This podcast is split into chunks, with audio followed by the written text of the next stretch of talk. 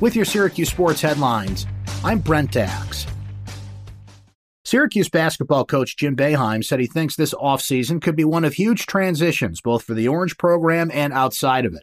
During his weekly coaches show on TK99, Boeheim referenced the possibility that both Quincy Guerrier and Alan Griffin could explore their professional basketball options, while the NCAA's potential loosening of transfer waivers could cause programs across the country to have to deal with unexpected departures.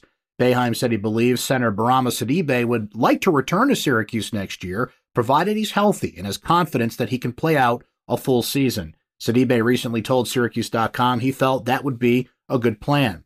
Boeheim said Marek Dolezaj was not planning on returning when the season began, although they haven't discussed his decision lately and he could always change his mind. Dolezaj told Syracuse.com recently that he's not thinking about that choice until after the season.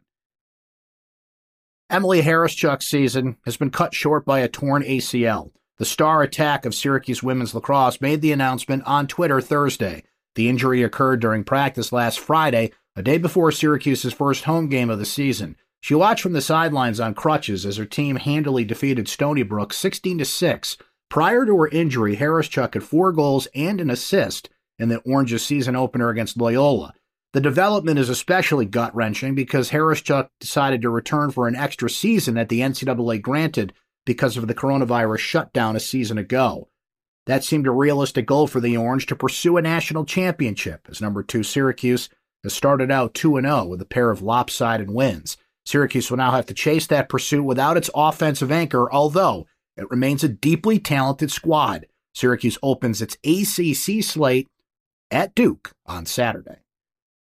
A limited number of student fans will be able to attend Syracuse men's lacrosse game against Vermont on Saturday, the first step towards a traditional home atmosphere inside the Carrier Dome that's been missing over the past year. It'll be far from a packed house. Capacity will be limited. Students will be spaced apart. But none of that seemed to matter when John Desko gathered his team at the end of Thursday's practice and delivered the bit of news.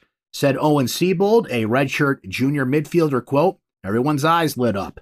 Defenseman Nick DiPietro immediately called his mother DiPietro couldn't remember if his parents ever missed one of his games before the pandemic closed facilities. His mom works from home on Long Island and his dad is retired and they've been itching to watch their son play. Said DiPietro, quote, she was on the moon and she's dying to get up here. If all goes well during the initial reopening plan with students, the next step would be allowing members of the public, including players' parents, inside the building.